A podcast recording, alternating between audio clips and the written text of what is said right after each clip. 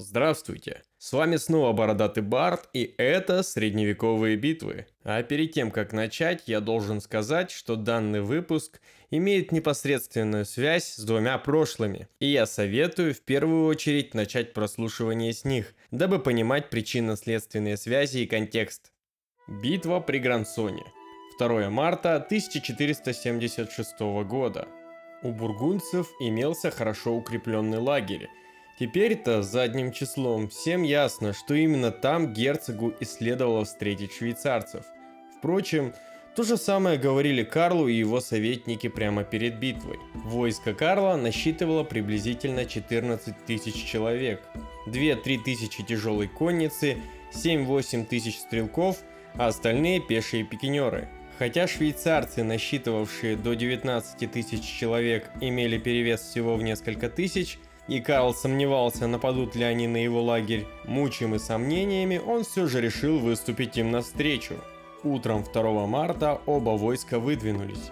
Швейцарцы по направлению к северному выходу из ущелья, Новомаркюс, бургунцы к южному выходу.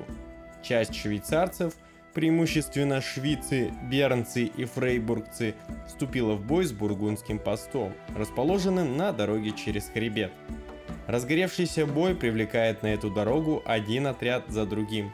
А когда они, преследуя противника, переходят на другой склон хребта, то замечают перед собой в долине все войско герцога. Авангард уже прибыл и приступил к разбивке лагеря. Главные же силы еще были на подходе. Герцог сам прибывает с авангардом и принимает бой с выходящими из ущелья швейцарцами – выдвигая против них в первую голову своих стрелков.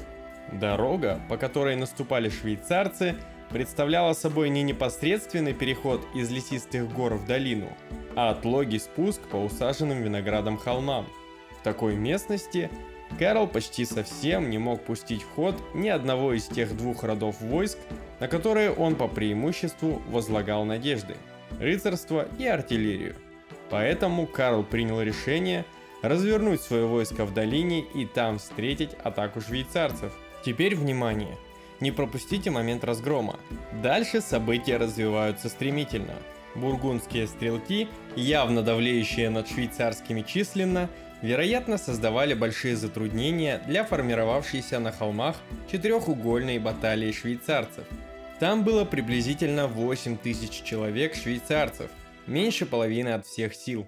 Баталия, неся потери от дистанционного оружия, вынуждена была перейти в наступление, не дождавшись подхода остальных частей.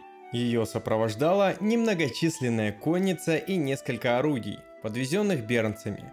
Фактически все работало на Карла, зверь сам лез в капкан. Кстати, перед битвой швейцарцы опускались на колени, чтобы помолиться. Увидев это, герцог якобы воскликнул – Клянусь святым Георгием, они просят прощения. Канониры, дайте огня этим злодеям. План был прост, а потому и красив. Швейцарцы для отражения кавалерийских атак были вынуждены останавливаться, формируя нечто вроде ежа. И выйдя на равнину, они предоставляли себя в качестве прекрасной мишени для артиллерии и стрелков Карла. Ему же оставалось просто периодически атаковать баталию конницей – чтобы она не могла двигаться, и расстреливать, расстреливать и расстреливать. Битва началась с залпа бургундской артиллерии по швейцарцам, который, цитата, «сбил с ног разом 10 человек», после чего в атаку пошли бургундские жандармы. Швейцарская пехота была вынуждена остановиться и выставить пики для отражения атаки. Швейцарцы легко отразили первую атаку жандармов. Во вторую пошел сам Карл Смелый – видимо стараясь соответствовать прозвищу. Швейцы ранили под ним коня, но самого герцога не задели. В этот самый момент другой крупный отряд, уже не бургундских жандармов, а конкретно феодального ополчения, под командованием заслуженного ветерана Луи де Шалона, попытался обойти швейцарскую баталию и ударить ей в тыл. Но выяснилось, что Шалон то ли более смелый, то ли менее удачливый. Эта атака стоила бургунцам много крови. Сам Шалон погиб.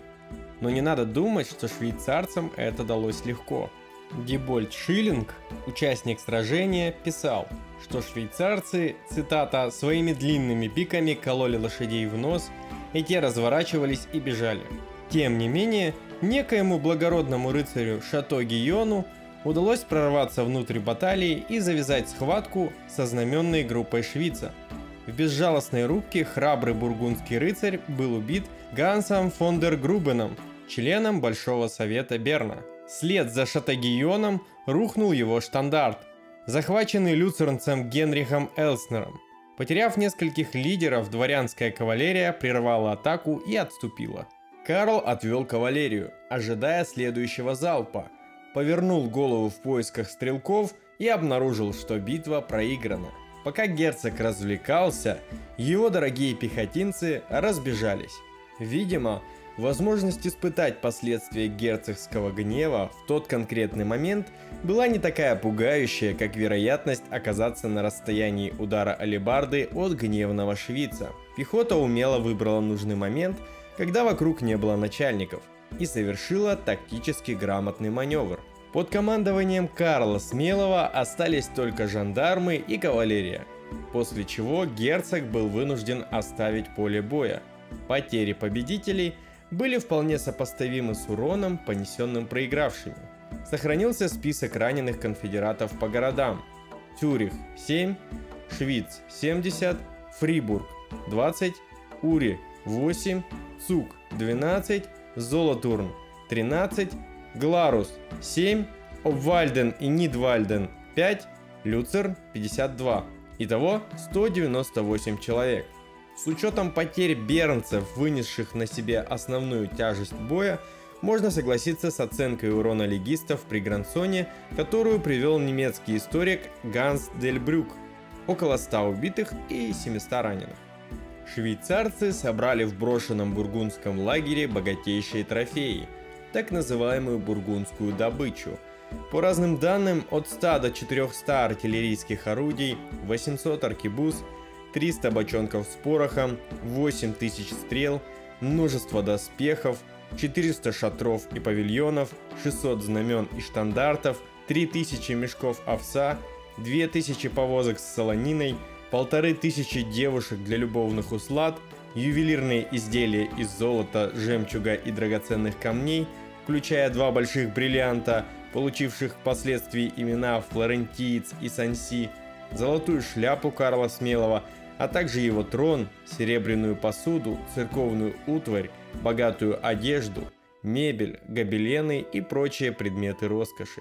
Базельский гауптман Петр Рот завладел печатью великого бастарда Антуана и в шутку запечатывал ею свои письма, адресованные городскому совету Базеля.